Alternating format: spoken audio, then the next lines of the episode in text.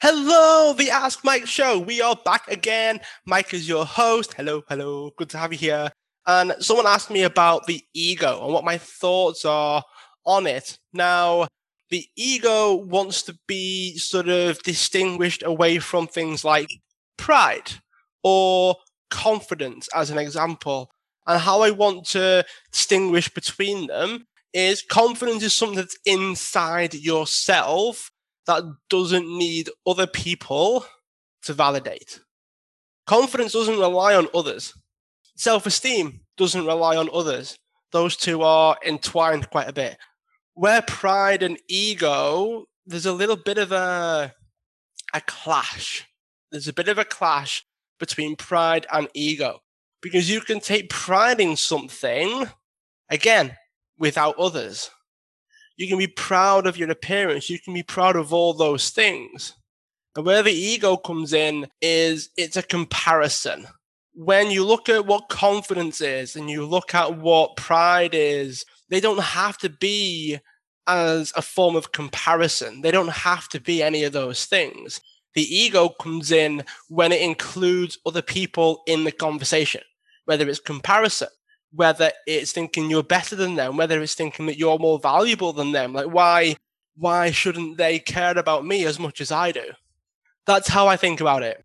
I think ego is including others in the conversation around your value as a person. Confidence and pride and self esteem don't exclusively rely on that. You don't need that. Ego is about the comparison. It's about involving others. It's about valuing yourself in a way that's better or worse, or you seem like you need to be more validated than them. You seem to be needing to be better than them. That's more ego. Understanding that you are a work in progress, but still amazing as you are, feeling good in your own skin, those things don't rely on other people giving you compliments.